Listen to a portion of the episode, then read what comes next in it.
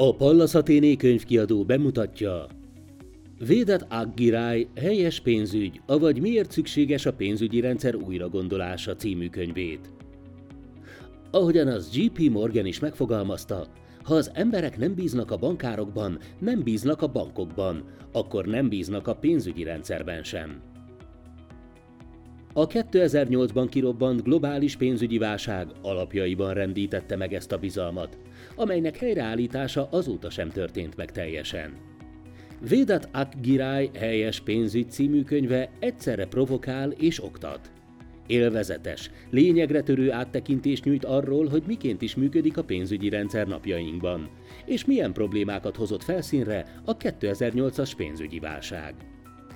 A könyv magyarországi bemutatóján meghívott vendégeink voltak. Léman Kristóf egyetemi docens, a Magyar Nemzeti Bank Nemzetközi Monetáris Politikai és Gazdaságtudományi Ismeretterjesztési Igazgatóságának igazgatója. Kolozsi Pál Péter egyetemi docens, a Magyar Nemzeti Bank pénzpiaci eszköztár és tartalékstratégiai főosztály vezetője, valamint Baranyai Eszter, a BCE MNB tanszékének mesteroktatója. Köszönjük szépen a bemutatást, jó estét kívánok! Nagy szeretettel és tisztelettel köszöntöm a jelenlévőket, érdeklődőket. A tanszéki kollégák már többször voltak itt jelen, illetve voltunk itt már jelen könyvemutatókon, és azt gondolom, hogy ez a könyv ez talán különösen érdekes és nagyon erősen kapcsolódik a, a tanszéki munkánkhoz. Minden időszakban azt gondolom lehet aktualitása, de tizen év távlatából egy olyan pénzügyi válság után, ami azt gondolom mindannyiunk élete szempontjából nagyon meghatározó, és annak ellenére, hogy már tíz évvel túl vagyunk ezen, közgazdasági értelemben is még mindig egy feldolgozandó eseménynek nevezhető, így azt hiszem, hogy 2020-ban is nagyon van aktualitása egy ilyen könyvnek.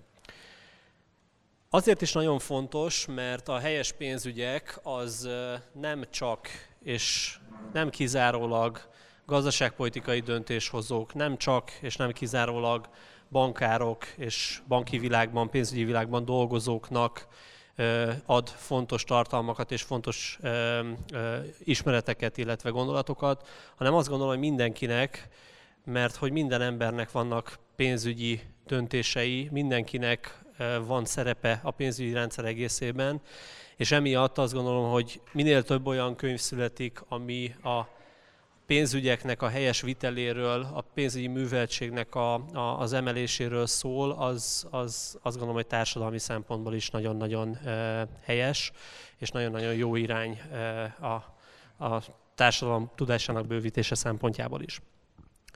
Eltelt nagyjából most már 12 esztendő a globális válság óta, és azt lehet mondani oktatóként vagy közgazdászként, hogy akadémiai oldalon meglehetősen kevés változott a pénzügyekről való gondolkodásban, különösen, hogyha ha makroökonómiáról, elméleti közgazdaságtanról beszélek, vagy beszélünk, de azt gondolom, hogy voltak azért változások, de ezért is kezdtem azzal, hogy egyáltalán nem üllepedett még le mindaz a tudás és mindaz a tapasztalat, ami felhalmozódott, és talán nagyon sok minden rendszer szinten sem változott meg a pénzügyekben és a közgazdaságtanban. Úgyhogy mindezt összefoglalva azt gondolom, hogy, hogy nagyon is helyén való, hogy egy ilyen könyvet mutathatunk ma be, és bízom benne, hogy mindazok, akik itt vannak, és sokkal többen olvasni fogják, és elgondolkodnak azokon a felvetéseken, amik itt, amik itt felmerültek ebben a könyvben. A könyv címe Helyes pénzügyek, ez nagyon sok mindent takarhat, és rögtön a beszélgető társaimhoz fordulnék is, fordulnék azzal a kérdéssel, hogy számotokra mi az, ami, ami a legfontosabb üzenet, vagy legfontosabb erénye lehet ennek a könyvnek a helyes pénzügyek tekintetében? Kezdenem ilyen a mm, válaszolást. Talán kicsit egyel visszalépnék, hogy én nekem nem, is az, nem az üzenetére fókuszálnék a könyvnek elsősorban, hanem hogy milyen ez a könyv. Elkezdtem először olvasni, hogy fura ez a könyv, mert nem túl vastag. Fura színe van, mondjuk kezdjük avval, de ez nem baj, mert legalább könnyű megkülönböztetni a többitől. De az eredeti kiadásnak is ilyen színe van. Viszont olyan fura, érdekes könyv, hanem viszonylag rövid, tehát ö, majd aki kézbe veszi, az látni fogja, ez nem egy vaskos ö, könyv. Itt több könyvet is bemutattunk az utóbbi időszakban, voltak köztük az elég, elég komoly ö, oldalszámot felülő könyvek. Ez viszonylag rövid könyv.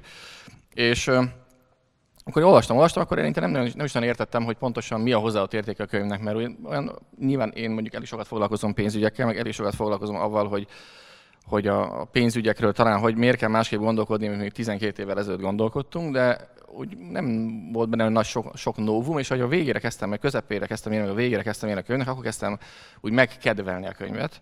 És akkor kezdtem úgy rájönni, hogy mire való ez a könyv, mire hasonlít ez a könyv, hogy mire tudnám én, mivel tudnám így legjobban összevetni. És egy fura dolog jutott eszembe, de azért elmondom, hogy kis olyan érzésem volt, hogy olyan ez a könyv, mint tényleg fura lesz, egy, mondjuk egy olyan jó 500 évvel ezelőtt írtak egy könyvet, vagy több könyvet is egy bizonyos vallási újító, akit Luther Mártonnak hívtak, és ő ugye, volt egy olyan műfaja, amit úgy hívták, hogy kis KT. Meg volt a nagy KT, meg a kis KT. Tehát kis katekizmus, meg a nagy katekizmus, ami arról szólt, hogy akkor megalkotta a saját vallási filozófiát, vagy a kereszténységről is alkotott véleményét, és egy nagyon rövid könyvben, ugye a kis KT az arról szólt, egy nagyon rövid könyvben, nagyon didaktikusan, kérdés-felett formában kiadták, hogy miről szól az ő vallási tanítása, odaadták a szülőknek avval a célral, különben a gyermekeiket ö, oktassák belőle, illetve avval a célral, hogyha vallási vitába keverednének, akkor, ö, akkor jó érveik legyenek a vallási vitákban, amivel meg tudják védeni a saját álláspontukat. És kicsit, ez nyilván ez nem, ez nem egy olyan műfaj, mind a vallási része, mint pedig egy kicsit ez is ez hasonló ez a könyv szerintem.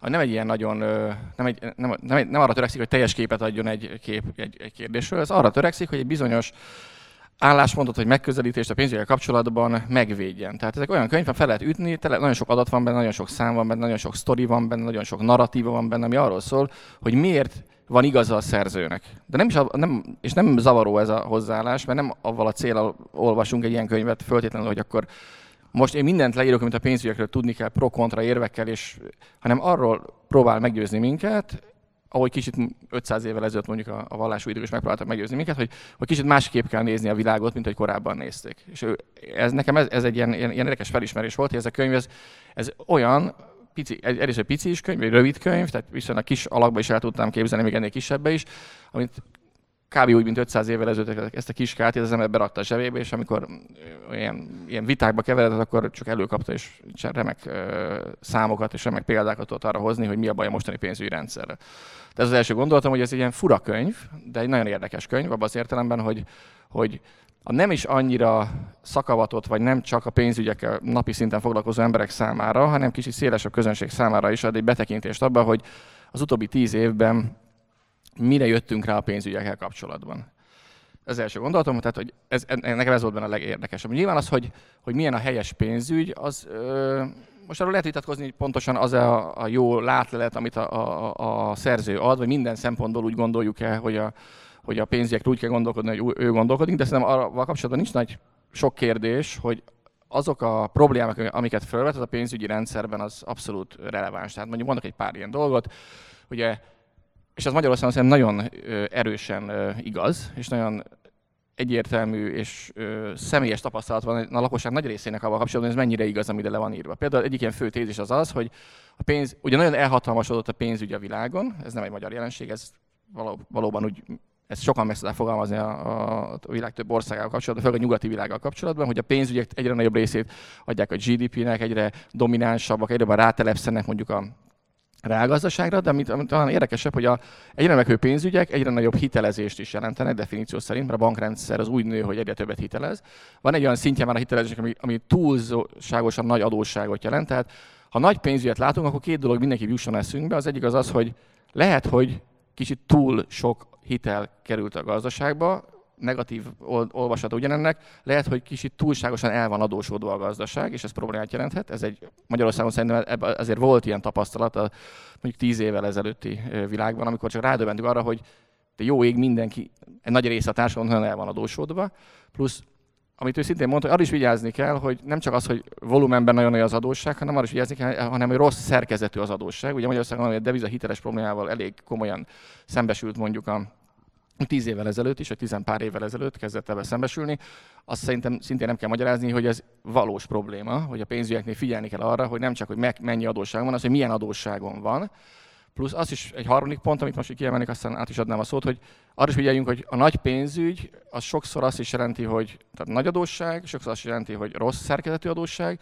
és túl komplex pénzügyi termékeket jelent. És ez szerintem, ha még van, még most is érezhető hatás mondjuk a devizahiteles problémák Magyarországon, akár jogi természetű is, az az, hogy még olyan nagyon olyan, olyan pénzügyi termékeket értékesítettek a bankok Magyarországon is ugye több százezer embernek, amik igazából a, a fogyasztók nem értettek. És nem is volt elvárható tőlük, hogy értsenek. Ugye ha van, még mindig vannak jogi viták a kapcsolatban, és a jogi vitának a fő vonal az az, hogy vajon a bankok megfelelő módon tájékoztatták az ügyfeleket, akik adós, vagy hitelek, devizahiteleket vettek föl, avval kapcsolatban, hogy ők pontosan mit vesznek föl. És még mindig ez az egyetlen pont, ahol, ahol még mindig vannak ugye kétségek, tehát még jogi eljárások is valamilyen szinten folynak, bár az egész szerencsére mögöttünk van a devizajetes probléma, is közösségi értelemben, de azért ez fontos látni, hogy Magyarországon mind a három dolog, amit ő említ, a, pénz, a túlzott pénzügyesedéssel kapcsolatban, az szerintem egy nagyon élő tapasztalás volt. Túlságosan sok adósság, túl, túlzott eladósodás, rossz szerkezetben, mert devizában, és olyan feltételek mellett, amit igazából az egyik fele az ügyletnek a hitelfelvevő nem látott át. És ő azt mondja, például ez egy olyan jelenség, amiről újra kell gondolkodni. Tehát nem szabad azt mondani, hogy bármilyen mértékű növekedése a pénzügynek jó, zárójelben, ugye miközben ugye azt gondolná az első ránézés az ember, hogy hát tök jó, hogy nőnek a pénzügy, nőnek a bankok, egyre nőbb a profit, egyre nőbb a GDP, nőnek a bérek a bankszektorban, nőnek a profitok, hát mindenki boldog. De ugye mi van mögötte, és ez, ez egy fontos felismerés a könyvnek, hogy legyünk hogy legyen, legyenek, legyünk szkeptikusak kicsit, kicsit azok a dolgok kapcsolatban, ami, ami, ami a pénzügyben egy ilyen robbanásszerű fejlődés. Van benne egy jó mondat, például, hogy kezdjünk aggódni akkor, hogy túl sok a bankár és túlságosan kevés a mérnök ami ez nem egy elég bölcs gondolat. Hitelen még egy mondatot mondok ebben kapcsolatban, mert a mondatról még egy dolog eszembe jutott, hogy még régen olvastam Kádor Miklós, magyar közgazdásznak van egy remek visszaemlékezése, ugye Angliában élt, és neki van egy visszaemlékezés arról, hogy Churchillnek volt 1925-ben egy híres beszéd, amikor pénzügyminiszter volt, és teljesen ugyanez, meg is keresem, és majdnem ugyanez van benne leírva, csak nem azt mondja, hogy túl sok a bankár és kevés a mérnök, hanem egy olyan világot szeretnék látni, mondta Churchill 1925-ben, ahol kevésbé elégedettek a bankárok, és kicsit jobb paszban vannak az iparosok. Köszönjük szépen. Eszter mindenképpen, Pali majdnem minden kérdésemet kiixelted, úgyhogy eh, ha most nem fejezed be, akkor muszáj lett volna belőle folytani a szót. Eszter, parancsolj! Tehát akkor a, a kérdés az volt, hogy mi számomra a legfőbb üzenete vagy erénye a könyvnek. Tehát szerintem a legfőbb erénye a könyvnek az, hogy alapvető kérdéseket tesz föl. Tehát való igaz, hogy sokak ezek közül nem eredetiek, tehát például már Lord Adair Turner is írta, a, megírta a könyvében néhány évvel ezelőtt, hogy milyen nagy baj a, a eladósodottság, tehát ez nem önmaga, önmagában nem újdonság, viszont ahogy össze illeszti ezeket, úgy van, van abszolút hozzáadott értéke, és, és érdemes észben tartani, hogy, hogy ez a, az úriember, török úriember, ő egyszerre elméleti, tehát egy egyetemen oktató, kutató valaki, egyszerre pedig azért nagyon sok gyakorlati tapasztalattal bír, érték papírpiaci szabályozó hatóságnak volt a vezetői között, nemzetközi szinten is a az ennek megfelelő nemzetközi szervezet IOSCO-nak is egy, egy prominens szereplője volt a válság után, tehát egy elég sajátos és, és fontos szemszöget tud ő képviselni, és ezáltal átadni e, a, a könyvében. Számomra különben, mert felsoroltál nagyon sok fő üzenetet, e, számomra egy nagyon érdekes üzenete a könyvnek, nem is a termékek komplexitásával kapcsolatos, mert, mert arról hallottunk persze, hanem maga a rendszer komplexitásával. Tehát túl nagy, és a rendszer is túl, túl, túl komplex. Megkérdőjelez, na, nagyon eh, radikális gondolatok is vannak itt ebbe a könyvbe, mert egész odáig megy, hogy megkérdőjelező, hogy van-e minden szereplőre szükség egyáltalán. Egyáltalán adnak-e, van-e, képviselnek-e hozzáadott értéket. Ez megint a korábbi Macukátó könyvről is azt hiszem beszélgettetek, de, de ezt a, a, ez azt tovább fűzi, és a pénzügyi szektorra vetíti. Számomra különben, amikor olvastam ezt a, a könyvet, csak, csak egy hasonlat jut, jutott eszembe, hogy ez olyan, talán a színe is erre emlékeztet, mint egy esküvőnek a szervezése. Tehát az esküvőnek mi a lényege, hogy, hogy mégis a párt valahogy összekovácsolja, a későbbi életüket megalapozza, a, a, a, a, a szerelemnek valami jelképe, a, a, elhelyezi a párt a, a, a tágabb környezetébe, családjába, barátok között. De mégis, hogyha, hogyha sok esküvő szervezésbe betekintést nyerünk, láthatjuk, hogy ez akár túlzott mértékű is lehet ez a szervezés, tehát lehet, hogy már a, a, a csoki szökőkút nem kellene, mert, mert elvesz mondjuk a bölcsőnek az árából, vagy tehát a, a, a GDP-nek a, a, a más, a, a, a magának a, a később hasz, hasznosabb ö, dolgokra lehetne fordítani azt az összeget. Vagy önmagába az esküvő szervezése az, az nem csak előnyel járhat, hanem hátrányjal is. Lehet, hogy az organza futónak a májva színét vitatva már elege van a párnak ebből, és, és ezért nem hozzáadott értéke van, hanem negatív értéke. Tehát van, valami ilyesmit közvetít számomra ez a könyv, lehet, hogy túl nagy a pénzügyi rendszer, lehet, hogy túl komplex a, a pénzügyi rendszer, és menjünk vissza az alapokhoz, kérdője, eh, kérde, kérdőjelezzünk meg mindent, és, és a válaszok függvényébe építsünk lényegébe egy újabb pénzügyi rendszer. Tehát elég radikális. Eh, és ahogy ő maga is írja, a szerző, igazából ő kérdéseket vet föl. Én is kérdéseket Helyes pénzügy. Mit rontottunk el? A válság előtt. Tehát mi az, ami miatt kezünkbe kell, hogy vegyünk egy ilyen könyvet, és meg kell, hogy jelenjen egy ilyen könyv. Mi az, ami tönkrement 2008 előtt? És Pali, te Magyarországról beszéltél, most beszéljünk általánosságban, és, és úgy globálisan a, a, a pénzügyi dolgokról. Hát mm, az egyik fő üzenet a könyvnek, amivel egyetértek különben, és ez, ez a már említett egyéb könyvekben, meg egyéb szerződén is előjön, az elég fundamentális probléma, hogy, hogy a világgazdaság, most kicsit messziről indítva, hogy engedte a világgazdaság, ezt, vagy világgazdaságban engedtük ezt a nagy financializálódást, hogy ez a pénzügy igazából rátelepedjen a, a, a reálgazdaságra. Van egy ilyen érdekes gondolat ebbe a könyvbe, amit, ami egyrészt challenge másrészt az mégis fundamentálisan valahol igaz, hogy mi a szerepe a pénzügyi rendszernek, ő abból indul ki, a pénzügyi rendszernek a szerepe ez a fajta közvetítés, hogy, a, hogy oldjuk meg, hogy a megtakarítások azok a beruházásokhoz eljussanak, és vannak nagyon jó eltalált mondatok benne, hogy, mert nyilván ezt minden közgazdász hallgató megtanulja, persze ez egy fontos dolog, zárójel, ugye vannak, akik nem teljesen ezt mondják a pénzügyi rendszer, hogy ez egy közvetítő rendszerre, majd még talán visszatérünk, és ez egy hiba volt talán, hogy így gondoltunk róla, de azért mégis azért van egy ilyen típusú szerepe is a, a pénzügyi rendszernek, és azért, ahogy a könyv is fogalmaz, hogy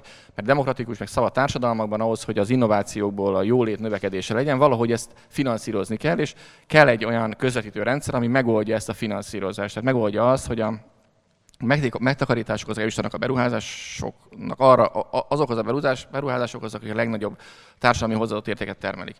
Ugye, például van egy kritikája, ami azt mondja, a pénzügyi rendszernek egyik problémája az, hogy nem oda juttatta le beruházásokat, ahol ez a nagy társadalmi hozzáadott érték termelődik, hanem, hanem igazából máshova, és egy ilyen a pénzügyi rendszer egyrésztől túlságosan nagyjá vált, túlságosan rátelepedett a reálgazdaságra, meg igazából ilyen lárpurlár módon működik, tehát nem azért, hogy kiszolgálja a reálgazdaságot, ami az alapvető feladata lenne, hanem azért, hogy önmagában növekedjen, meg profitot termeljen, stb. Ugye van benne a, a Tőzsdet Cápák című filmben, van azt hiszem a Gordon Gekkos, ilyen, az, megjelenik a könyvben ez az idézete, híres mondat, hogy a greed is good, tehát hogy az önzés az jó dolog, és akkor gyakorlatilag az az üzenete, hogy valahogy azt kéne elérnünk, hogy ebből az önzés mindenképp jó dolog gondolkodás, eljussunk odáig, hogy hogyan lehet rávenni Gordon Gekkót arra, hogy az ő önzése az társadalmi hasznos dolgokat tudjon szolgálni. Tehát ez egyik ilyen probléma szerintem a pénzügyekkel, amiért újra kell gondolni, mert hogy, hogy az alapvető társadalmi funkciójától kicsit eltávolodott a pénzügy, és ilyen önmagáért való ö, célokat határozott meg. Tehát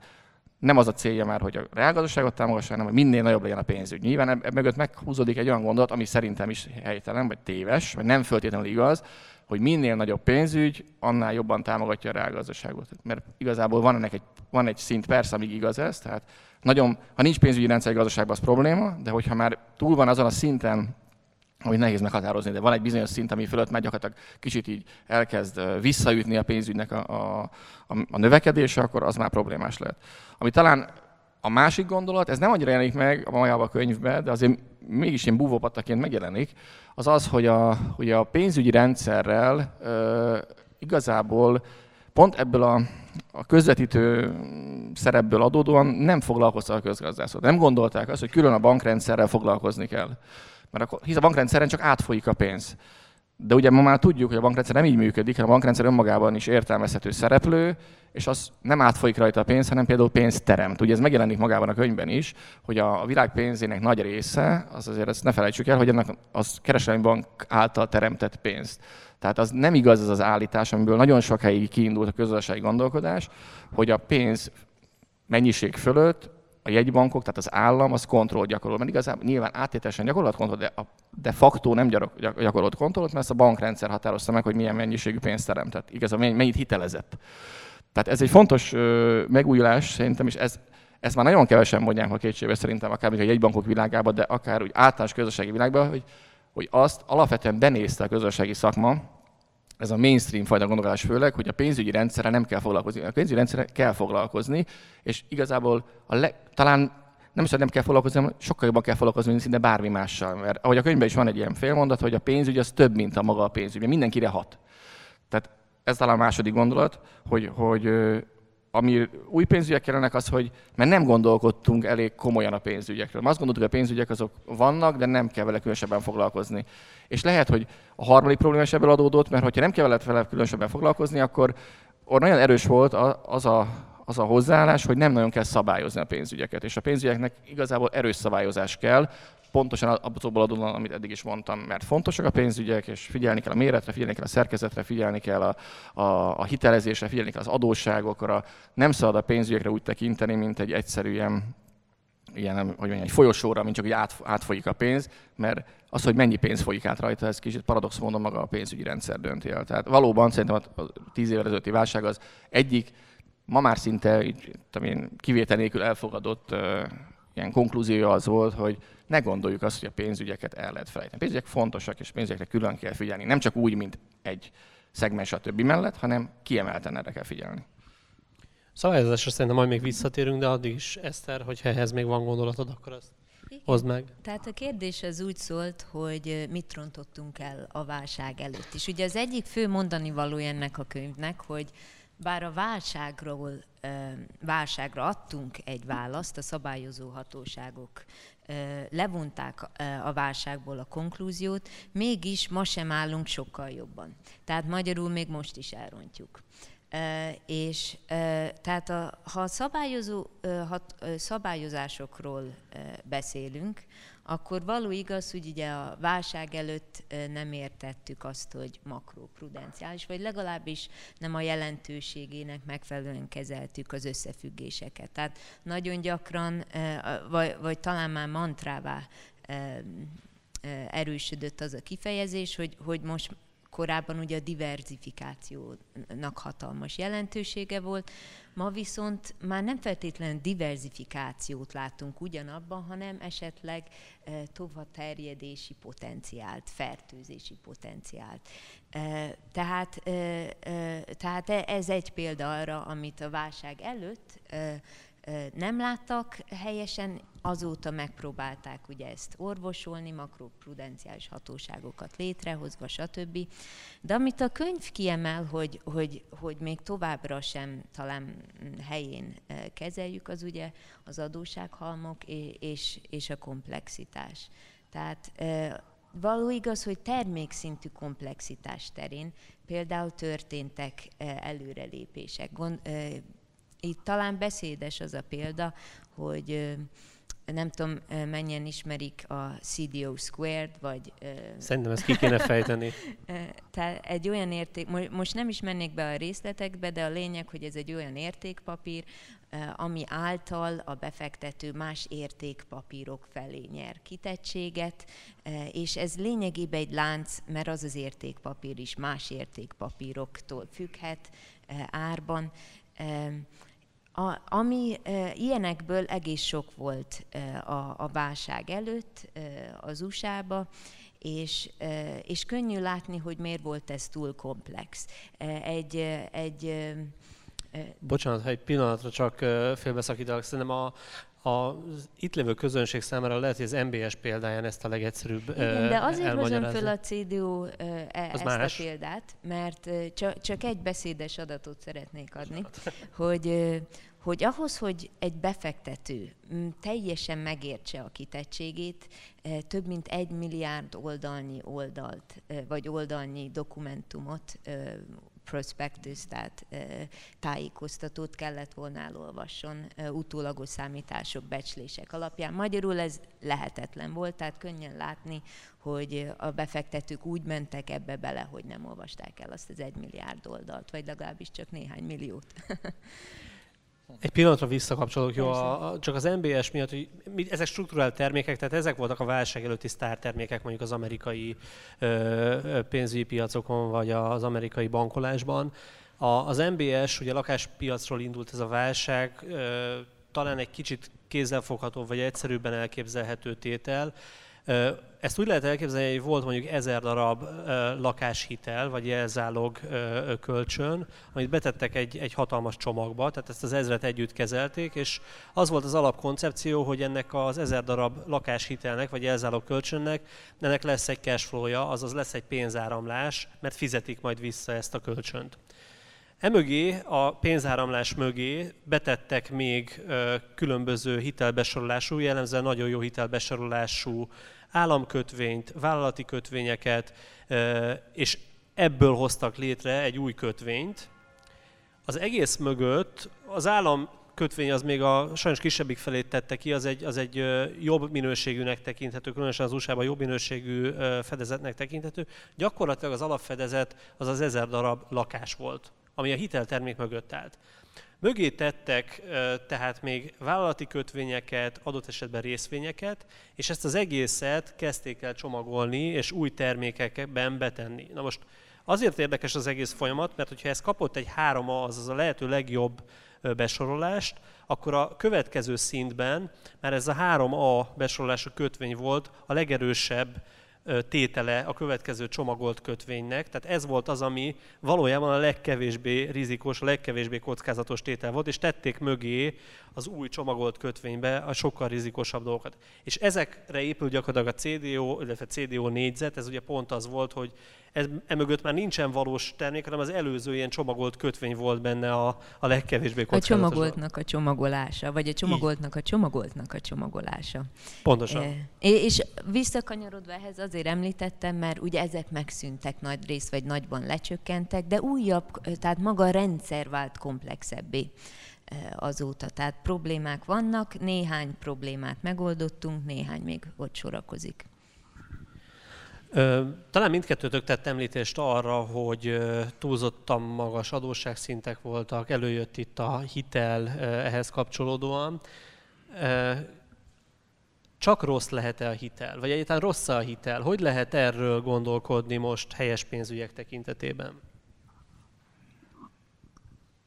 Szerintem meglepő lenne, hogy itt, most egy jegybankból jöve, meg úgy pénzügyekkel foglalkozom, minden Korrekt hitel választ várom. nem, hát nyilván a hitel, nem, de maga a sem mondja azt, hogy, hogy minden hitel rossz. Hát, ha, szerintem, ha van mondjuk fundamentális újítás a pénzügyekben, amit a pénzügyek léteznek, az mondjuk a hitel. Mert mire jó a hitel? Egy nagyon egyszerű megfogalmazásban, előre hozhatom a fogyasztásomat. Tehát ez egy, egy olyan termék, ami megoldja azt, hogy nekem ne kelljen megvárnom azt, hogy 25 év alatt összegyűjtsek egy lakásra valót, amikor már sajnos nem biztos, hogy szükségem lesz lakásra, tehát viszonylag kis hozzáadott értéke lenne öregkorom lakás venni, hanem lehetővé teszi, hogy előre hozzam a fogyasztásomat, és valamennyi díjért, vagy kamatért, vagy valamilyen ilyen ellenszolgáltatásért én, én, ezt élvezhessem. Tehát ha van értelme a pénzügyeknek, már pedig van, és társadalmi hozott értéket teremt, akkor az a hitel hitelből adódik. Szerintem az a probléma, hogy van hitel, még a könyv is elismeri, hogy minden a háztartási szektor, mind a vállalati szektor, vagy a vállalati szektor nem tudna működni hitelek, nem lenne innováció, nem lenne fejlődés. Én nem vagyok ilyen progresszió hívő a, úgy általában, de azért a gazdasági hozzáadott érték termelésben azért nagy jelentőség vannak, hogy az innovációk azok megjelenjenek a gazdasági életben, beruházásokat lehessen eszközölni, legyenek munkahelyek, egyre jobb minőségű életet éljünk, ezek fontos dolgok, és ezek hitel nélkül nem mennek. Hát Széchenyi István sem véletlenül írta a hitel címmel könyvet. Mert nyilván is érzékelte, hogy mondjuk abban az időszakban, hogy 150 évvel ezelőtt Magyarországon ez egy komoly hátránya volt a gazdaság, vagy komoly korlátja volt a gazdasági fejlődésnek. Tehát szerintem ez, ez, ez, ez butaság lenne azt mondani, hogy a hitel nem jó. A hitelben az a probléma, szerintem az elején említettük, hogy ha hogy mondjuk így három dolgot foglalnék össze, szintén ebből a magyar devizahiteles példára szerintem mindig alkalmazható. Egy olyan emberek kapnak hitelt, akik, nem, hitel, nem tudják visszafizetni a hitelt, olyan feltételekkel kapnak hitelt az emberek, amik végső soron nem előnyösek, és mindez egy olyan formában, amit nem értenek. Tehát ez a három dolog összejön, az, az annak úgy nem nagyon látom a társadalmi hozzáadott értékét. Tehát a hitel az egy jó dolog, de normális tudom, feltételeknek kell fönnállni. Hogy általában a közgazdászoktól nem idegen az, hogy, hogy nem csak azt gondolják, hogy a, a mindennapi életős idegen, hogy, nem, hogy azt gondolják, hogy, a, hogy, hogy csak a rossz dolgokból származhat rossz, hanem azt is gondolják, hogy a túl sok jó dolog is rossz lehet. Most ne, ne, klasszikus példa, mindig elmondom a mikroökonomia órán, hogy az első szelet csokoládé nagyon finom, a ötödik az kevésbé finom, a 65 meg már fölöttébb rosszul esik. Tehát van egy terítődési pont, és a pénzügyekben is van egy terítődési pont, hogy ha túl nagyok lesznek a pénzügyek, azon elkezdenek a visszajára fordulni. Most nyilván nem teljesen jó a párhuzam a csokoládéval, de az, hogy lehet. Tehát ami, ami kicsiben jó, az nagyban nem jó. Ugye, de ez annyira, annyira intuitív igazság az életben is, hogy ezt szerintem ezt, ezt, ezt ugye könnyű elfogadni. És ugyanez a hitelezésre igaz, a jó, jól folyósított, jól struktúrált, átlátható, transzparensen adott, jól számolt, jól kockázatkezelt hitelek, azok jó dolgok, sőt olyan jó dolgok, amik nélkül nem is nagyon tudnának a gazdaság működni. Mindennek, ha valami hiányzik belőle, az szerintem Magyarország megtapasztalta, hogy ez miért rossz dolog. Nyilván még záró gondot különben, hogy, szerintem sokakban fölmerült ez a kérdés, például 2008 környékén, hogy akkor hitel az jó dolog-e, és szerintem sokan azt válaszolták rá, hogy hát biztos megjegyzést tettek a kérdésfeltevőre, és akkor azt mondták utána, hogy ö, nem, szerintünk nem olyan jó dolog, mert itt elvesztettem lakásomat, a megélhetésemet, ö, itt családok mentek tönkre a túlzott hitelezésben. Ö, de utána szerintem már elég hamar elkezdett az a gondolkodás, hogy hogyan lehet visszahozni majd azt a, a vállalkozó kedvet, vagy a hitelezési kedvet azért, tehát azon sokat dolgozott MNB is, hogy azért normális mennyiségű hitelezés legyen a gazdaságban, mert sajnos hitelezés nélkül nincs működés. De nyilván tehát ha megígeti magát valaki a hitelezéssel, akkor az már kevésbé szeret ebbe belemenni. De egy megfelelően megfontolt hitelfelvétel és egy, egy, egy, egy, megfelelően szabályozott hitelkapcsolat, vagy egy jól működő bankrendszer, vagy jól működő pénzügyi rendszer, amit áthat mondjuk az integritás, ami szinte sokszor megjelenik szerintem, és ez szintén fontos, mert nem csak szabályozás kell, ezek kellenek jól működő rendszerek, abban jó embereknek kell lenni, és meg kell oldani valahogy, ez egy fontos dolog, hogy olyan emberek üljenek jó pozícióban, jó döntéseket hoznak, mind a hitelfelvő, mind a hiteladó esetében, és ez fontos. Tehát én, nyilván ez, a, ez a, az a válasz, hogy, hogy van jó hitel, de van rossz hitel is. Eszter? Tehát ö, szintén ö, azt fogom válaszolni, hogy van jó hitel, sőt, kell is, ö, hogy legyen hitel egy gazdaságban.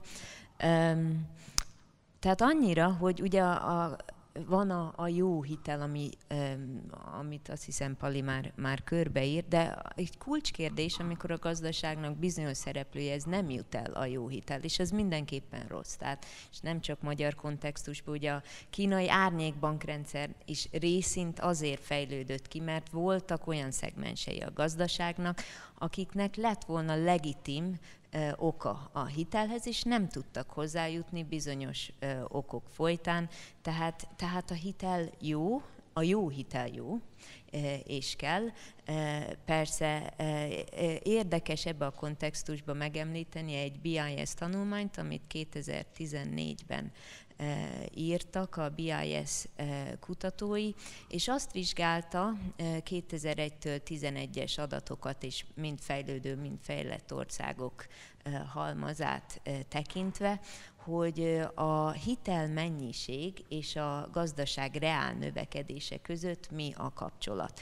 És ahogy várnánk, azt találták, hogy egy bizonyos pontig pozitív. Tehát minél több a banki hitelezés, annál jobb. Egy bizonyos pont után viszont már negatív.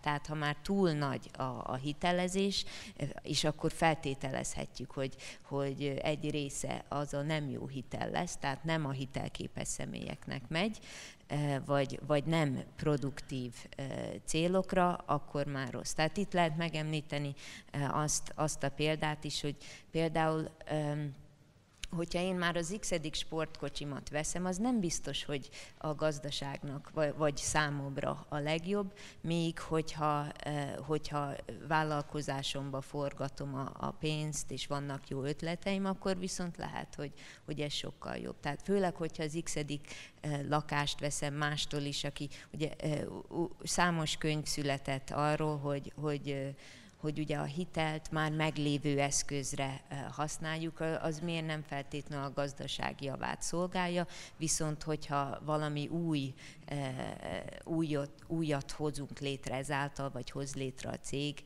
azáltal, a hitel által, akkor ez gazdasági növekedéshez vezethet. Azt hittem, hogy le fogtok csapni egy magas labdát, mert van nekünk egy, egy kollégánk a Corvinus Egyetemen, aki az Egyesült Királyságból érkezett vendégprofesszor Richard Werner, és ő neki van ebben a tekintetben egy nagyon érdekes bontása. Nevezetesen ő azt mondja, hogy alapvetően az ő olvasatában háromfajta hitelt lehet megkülönböztetni. Az egyik az, ami, ami olyan hitel, ami valami fajta pénzügyi eszköz beruházásába kell, azaz mondjuk értékpapírt vesz majd valaki ebből a hitelből, ő ezt spekulatív hitelnek nevezi. Van egy olyan típus, amit fogyasztási hitelnek hív, ami bár, bár, bármelyikünk gyakorlatilag akármilyen terméknek a fogyasztására vesz igénybe. Ő ezt nevezi olyan típusú hitelnek, aminek inflációs következménye lehet, és van egy harmadik, a termelő beruházás, ami pedig az ő olvasatában ahhoz kell, hogy a gazdaság működőképes legyen, és meg tudjanak újulni a cégek, új technológiába tudjanak beruházni, ez pedig jó esetben a GDP növekedéséhez vezethez. Szóval ilyen tekintetben is, hogyha egy ilyen nagyon klasszikus akadémiai embernek vesszük a, a különböző besorolását, hiteltípusok besorolását, azért itt is szerintem érzékelhető, hogy a, az első eset, amit ő mondott, tehát az, amikor pénzügyi eszközbe, az mondjuk értékpapírokba fekteti valaki a hitelt, spekulatív, és egyben valószínűleg nagyon veszélyes is, mert ilyenre is sokan ráfáztak, illetve ráfázhattak a, a, a válság idején. Még egyetlen egy dolog, ez is itt a hitel kapcsán, meg shadow banking is előjött, talán nem mindenki hallott arról, hogy az amerikai Egyesült Államokban a 2000-es években volt egy népszerű hiteltermék, aminek egész egyszerűen csak Ninja Loan volt a, a neve. Ez a Ninja Loan, ez a No Income, No Job, azaz olyanok kapták, akiknek se jövedelmük nem volt, igazolt jövedelmük, sem pedig igazolt munkahelyük nem volt. Most ez már jó mutatja azt, hogy ha ilyen személyek hozzájuthattak hitelhez, akkor ott milyen alapvető szabályozási kihívások és problémák voltak, Másik részről pedig, ez az intézményt minősíti meg a szabályozókat, másik részről pedig azt gondolom, hogy a hitel felvevőt is kell, hogy minősítse, hiszen ha ő neki nem volt jövedelme és nem volt munkája, azért ahhoz nagyon optimistának kell lenni, hogy valaki egy, mondjuk egy lakáshitelbe így belevágjon. Ugye a következő kérdésem egy kis irányváltás lenne ilyen szempontból, hogy mit tehet az egyén, vagy mit tehet az ügyfél ahhoz, hogy jobb legyen a pénzügyi rendszer, és van-e ennek a kérdéskörnek olyan olvasata, mint például a környezetvédelem kap, kapcsán szokták azt elmondani, ez egy globális probléma, de érdemes egyéni szinten is gondolkodni, mert ha én jót teszek, akkor már kicsit hozzásegítettem a világot ahhoz, hogy jobb legyen. Lehet ezt a pénzügyre is, ezt a, ezt a hasonlóságot elmondani? Vagy bármi olyat, ami, ami egyéni szinten jobbá teheti a pénzügyi működést? Szerintem Általában a nagy rendszerekre kevés ráhatásunk van, ezért szerintem mindenki kezdje el magával a változást, általánosában is gondolom. Mi akkor is nem tudunk változást elérni, legalább én megtettem, amit lehetett, jó eső érzésével tudunk, tudunk együtt élni. Az jut eszembe szintén, ami erre a, kicsit mindig visszakanyarodok erre, mert szerintem nagyon evidens volt a, a helytelen pénzügyeknek a, a, a térnyerés Magyarországon, mondjuk így 2010 előtt, vagy így a válság előtt időszakban, főleg itt a devizahitelezéssel kapcsolatban. És ugye nagyon, szintén előjön külön a könyvben, de szerintem is egy nagyon fontos dolog a pénzügyi tudatosság, meg pénzügyi kultúra fejlesztés, és nagyon sokan foglalkoznak, többek az MNB is elég hangsúlyosan, de Szerintem egy érdekes gondolat volt ebben kapcsolatban, amikor, amikor, el, amikor így 2008-ban szembe jött a válság, és így szembe jöttek a, a devizahiteles problémák, és akkor rájött, hittem mindenki rájött arra, hogy itt, itt komoly gondok vannak.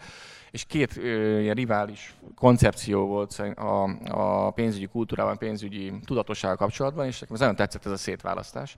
Volt a klasszikus megközelítés, ami a ba, klasszikusan banki megközelítés, és Magyarországon is abban az időszakban terjedt el ez a fajta pénzügyi kultúra definíció, amikor a bankok uralták mondjuk ezt a pénzügyi kultúrával kapcsolatos ö, oktatás, meg ezt, a világot, hogy a pénzügyi kultúra az, hogy minél többet tudunk a pénzügyekről. Tehát az, kér, mi a Bux Index, mi a kamat, mit tudom én, ö, hogyan, milyen költsége vannak a, a hitelfelvételnek, stb. stb. És ez egy, ö, ebben ugye nem álltunk túl jól, de, de én azt gondolom, hogy a másik koncepció közelebb volt az igazsághoz. Tehát a másik fajta megközelítés jobban rávilágított arra, mi volt az igazi probléma. Nem az volt igazán probléma Magyarországon, hogy nem tudták az emberek, hogy mi az, hogy Bux Index, meg nem az volt igazán probléma, hogy nem tudták, hogy mi az, hogy kamat felár, hanem az volt a probléma, főleg a devizahiteleknél is ez a komplexitását is érinti a kérdésnek szerintem, hogy nem volt meg az összhang két dolog között. A pénzügyi tudás és a, a pénzügyi magatartás, vagy az akciók között, amit csináltak. Tehát a másik megközelítés az azt mondja, hogy nem az a pénzügyi kultúra értelemben fejlett társadalom, ahol az emberek minél többet tudnak pénzügyi szakkifejezésekről, és sok olyan ember van, aki érti a komplexitást termének, hisz sohasem fogják olyan szinten érteni, mert egy milliárd oldalt sohasem nem fogja olvasni, de még száz oldalt se tud normális esetben elolvasni az, aki ebben nem foglalkozik, úgyhogy meg is értse. Hanem az a, az a pénzügyi kultúrának egy másik fokmérője, hogy az emberek olyan döntéseket hoznak, amit be tudnak látni. Tehát a túl komplex dolgokba például valaki nem nyúl be. Hát ez egy nagyon, hogy mondjam, ilyen józan paraszti észnek az igazsága. Tehát, hogy olyan dologba nem nyúlok bele, amit nem értek. És ez is, ez is egy fontos pénzügyi kultúra szint. Szerintem sokat lépne előre Magyarország, de a világnak is a, a pénzügyi ö, tudatossága, hogyha abba az irányba próbálnánk elmozdulni, hogy az embereket értessük meg azt, hogy, hogy hangolják össze a, pénz, a tudásukat a, az attitűdjüket, meg a döntéseiket a pénzügyek kapcsolatban. Ha már ezt elérnénk, amihez nem kell egyetemeket alapítani, nem kell mindenkinek pénzügyi szakértőnek lenni, ha ezt elérnénk, akkor szerintem sokkal kiegyensúlyozottabb lennek a pénzügyek. Tehát szerintem van terepe itt az egyéni, egyéni ö, ö, lépéseknek, vagy felelősségnek, még pedig ez, hogy hangoljuk össze a tudásunkat, az attitűdünket, hozzáállásunkkal és a döntéseinkkel. Tehát abszolút a pénzügyi tudatosságnak a növelése az mindenképpen előnyös, tehát ezt szerintem kevéssé kell ragozni. Ennek ellenére én, én látok természetesen korlátokat, és ugye ezért van szükség a szabályozó hatóságra, aki, aki megvédi ezeket a, a személyeket, minket. Azért ne áltassuk magunkat, tehát hogyha valakit erre vesznek föl pénzügyi cégek, hogy ilyen termékeket kidolgozzanak, akkor egy átlagos ember nem fogja az apró betűs részeken keresztül a szakkifejezéseket érteni, akármennyire leegyszerűsítjük, és nem is, nem is feltétlenül le, lehet ez cél tehát erre van a szabályozás, ami ezeket próbálja kordába tartani. A, ami még érdekes szerintem itt, az az, hogy ugye a szabályozó hatóságnak a tere, az mindenképpen egy, egy legitimitás, tehát egy legitimitási kérdés. Tehát amikor, hogyha egyénenként a társadalom úgy érzi, hogy, hogy nagyobb szabályozásra van szükséges, és, és ezt a szabályozó hatóság érzékeli, a, a, a légkör az ezt támogatja, Láss például a válság után létrejött egy ilyen légkör, akkor több tere van a szabályozó hatóságnak szigorítani ezeket a, a, talán túlzott vadhajtásokat megnyírbálni, és, és, és ez lehet, hogy egy elméleti koncepciónak tűnik, de ez, ez nagyon is gyakorlati. Tehát ezt, e, ezt könnyen látjuk, hogy a válság után volt egy ilyen mondjuk úgy window of opportunity, egy, egy ilyen lehetőségnek kinyílt egy ablak, hogy akkor most lehet szabályozni.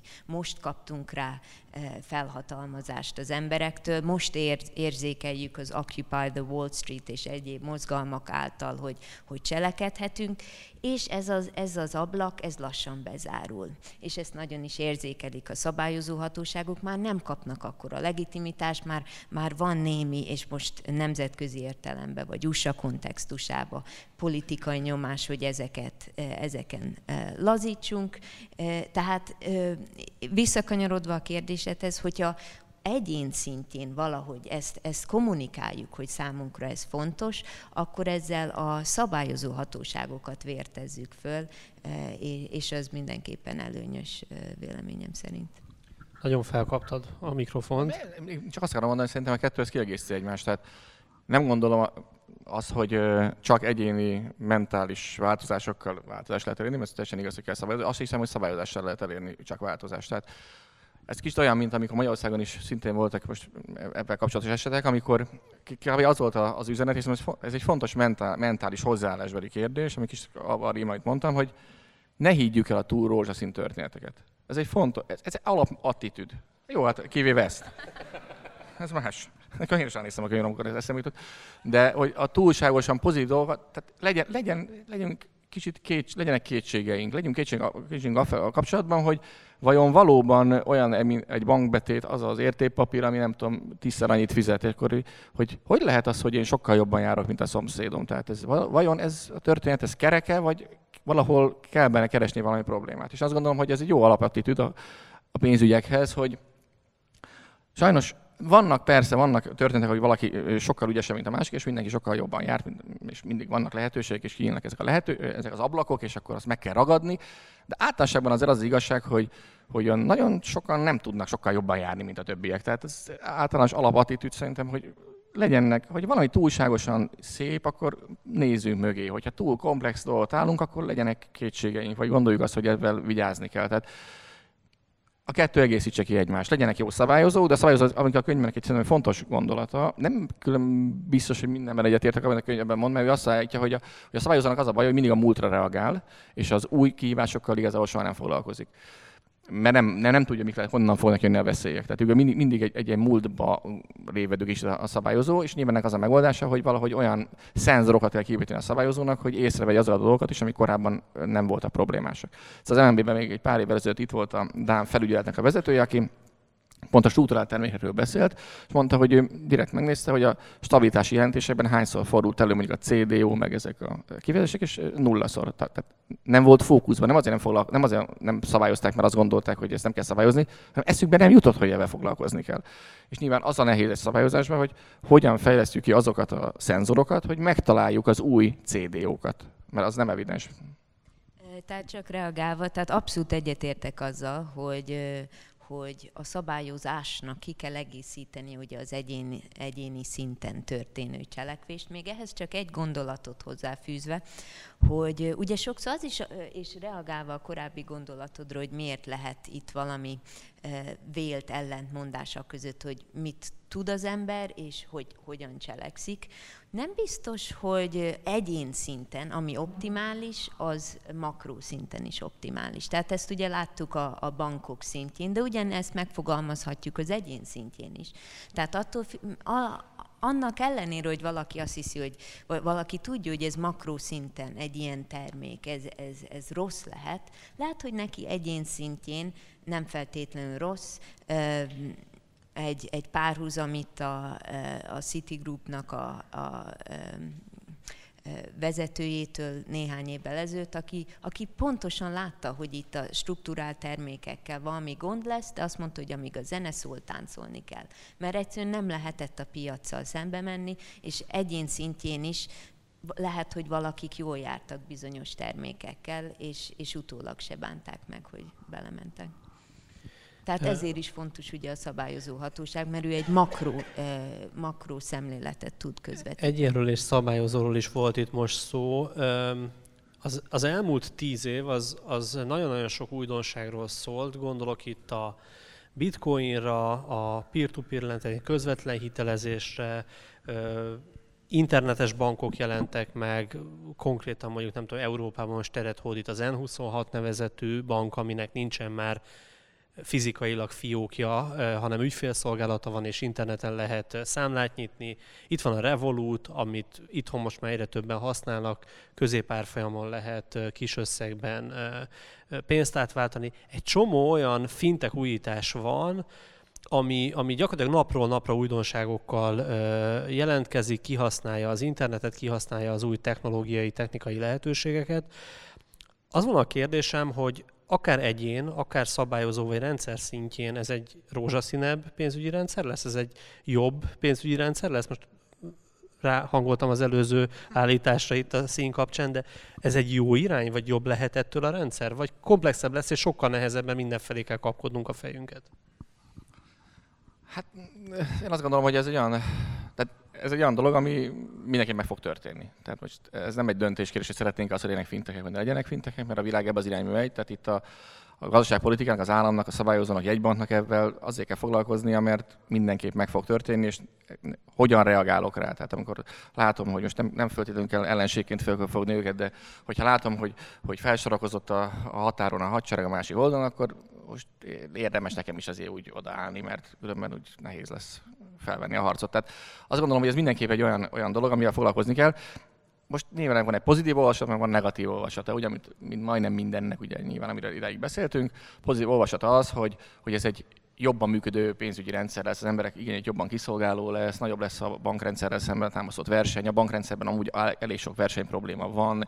Úgy tűnik, hogy a bankrendszer nincsen igazán rá kényszerítve arra, hogy, hogy innováljon, le van maradva az innovációba, mert hogyha ez a tech nyomás nem lenne rajta, akkor még jobban lenne maradva az innovációban ez nem is olyan meglepő annak fényében, hogy a bankrendszer végsősorban egy monopolisztikus tevékenység, mert bizonyos szereplők rendelkeznek olyan jogokkal, amikkel mások nem, nehéz a piacra belépni. Tehát még a, a nagyon standard közösségi logika alapján sem meglepő, hogy a bankok nem különösebben verseny, tehát nagyon messze van a tökéletes piactól egy olyan banki világ, ahol nem végtelen mennyiségű szereplő van, hanem nagyon korlátozott mennyiségű szereplő van, korlátosabb belépés, és alapvetően monopólium jogokkal élnek. Tehát azt gondolom, hogy megjelennek kis ö, ilyen bankok szempontjából idegesítő kis cégek, amik egyre nagyobbak is lehetnek, és, ö, de kicsik is, picik, azok, az, az jót tesz a bankrendszernek, mert, mert megmozdítja a bankrendszert, hogy végső soron a legfontosabb az ügyfél. Ki kell szolgálni az ügyfeleket, és olyan, olyan dolgot kell csinálni, ami az ügyfeleknek jó.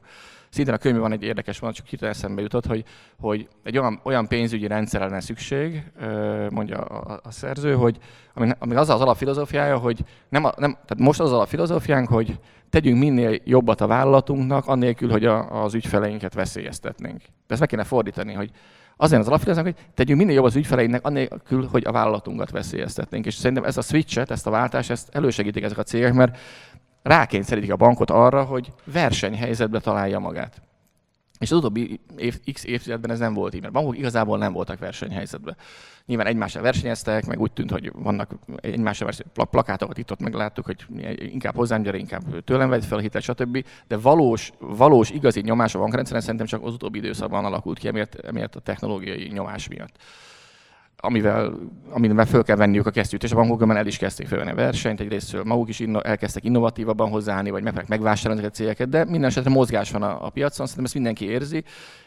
Jól tudjuk, hogy öt év múlva máshogy fogunk bankolni teljesen, mint most miközben azért, és az volt mindig fejlődés a bankrendszerben, de azért szerintem ez most gyorsulni fog, és ezt mindenki érzi, már csak azokat nézzük, amiket említettél, mert a pozitív példákat, nem föltétlenül a negatívakat.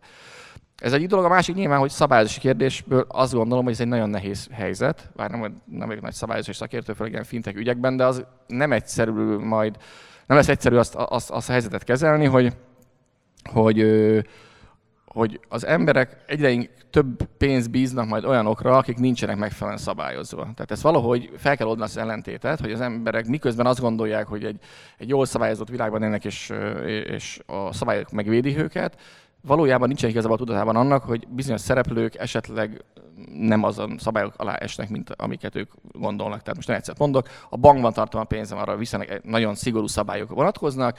Egy csomó olyan fintech cég van, aki mondjuk nem bank, de mégis elvárja az ember ott a pénzüket, nagyon fancy, nem, nem mesterséges intelligencia épülő technológiával befektetik a pénzemet, és nagyon jó appokat készítenek hozzá a telefonomon.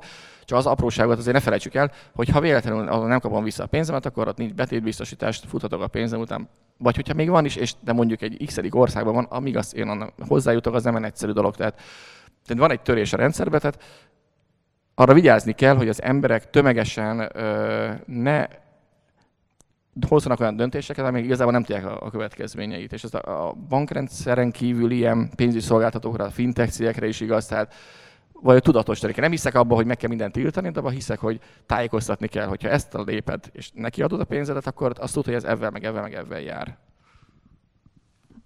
Szerintem ez nagyon érdekes kérdés, különösen a rózsaszín könyv függvényében, mert, mert ugye egyrészt mondhatnánk, hogy kiiktatja, most vagy szeretjük ezt a szót, vagy nem, hogy közvetítő, de hogy valamennyire a közvetítő kiiktatjuk, vagy legalábbis máshogy mm, történik ez a, ez a kapcsolat a hitelező, adott esetben a hitelező és a hitelvel felvevő között, amit láthatunk egyszerűsítésnek is, vagy komplexitásnak is, és ugye a könyv az egyik kiemelt témája az, hogy már túl komplex a rendszer, vajon ezáltal, hogy ennyire szétaprózódik, és más, más kapcsolatok jönnek létre, nem, nem válik-e még komplexebbé a rendszer.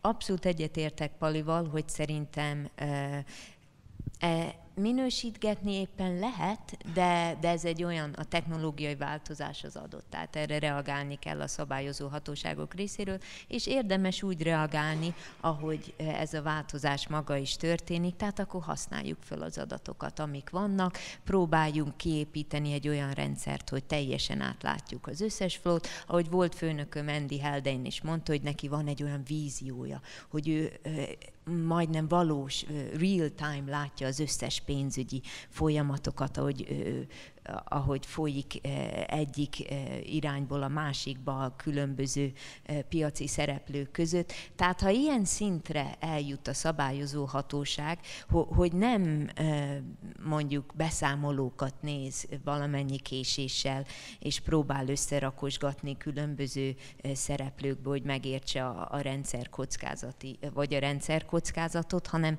hanem neki van már egy ilyen olyan, mint mondjuk egy repülő repülő térképe, hogy, hogy, hogy hol haladnak azok a repülők, akkor, akkor, akkor mm, tudja kezelni ezeket a kockázatokat, akár kevesebb, akár nagyobb. Érdekes minden esetre ennek a könyvnek a fényében, hogy, hogy ezek a változások vajon vajon támogatják-e azt, hogy, hogy visszamenjünk a ground zero-hoz, visszamenjünk az alapokhoz, és megkérdőjelezzük, hogy mi az, ami a társadalom számára érték, és mi az, ami a társadalom számára nem érték. Köszönöm szépen, és egyben az önök figyelmét is szeretném megköszönni. Védett Aggiráj, helyes pénzügy, avagy miért szükséges a pénzügyi rendszer újragondolása című könyvét keresse a Pallas Athéné könyvkiadó webshopjában, vagy a Bölcsvárban található könyvesboltjában. Köszönjük meg tisztelő figyelmét! Ha tetszett műsorunk, várjuk Önt a következő adásunk alkalmával is.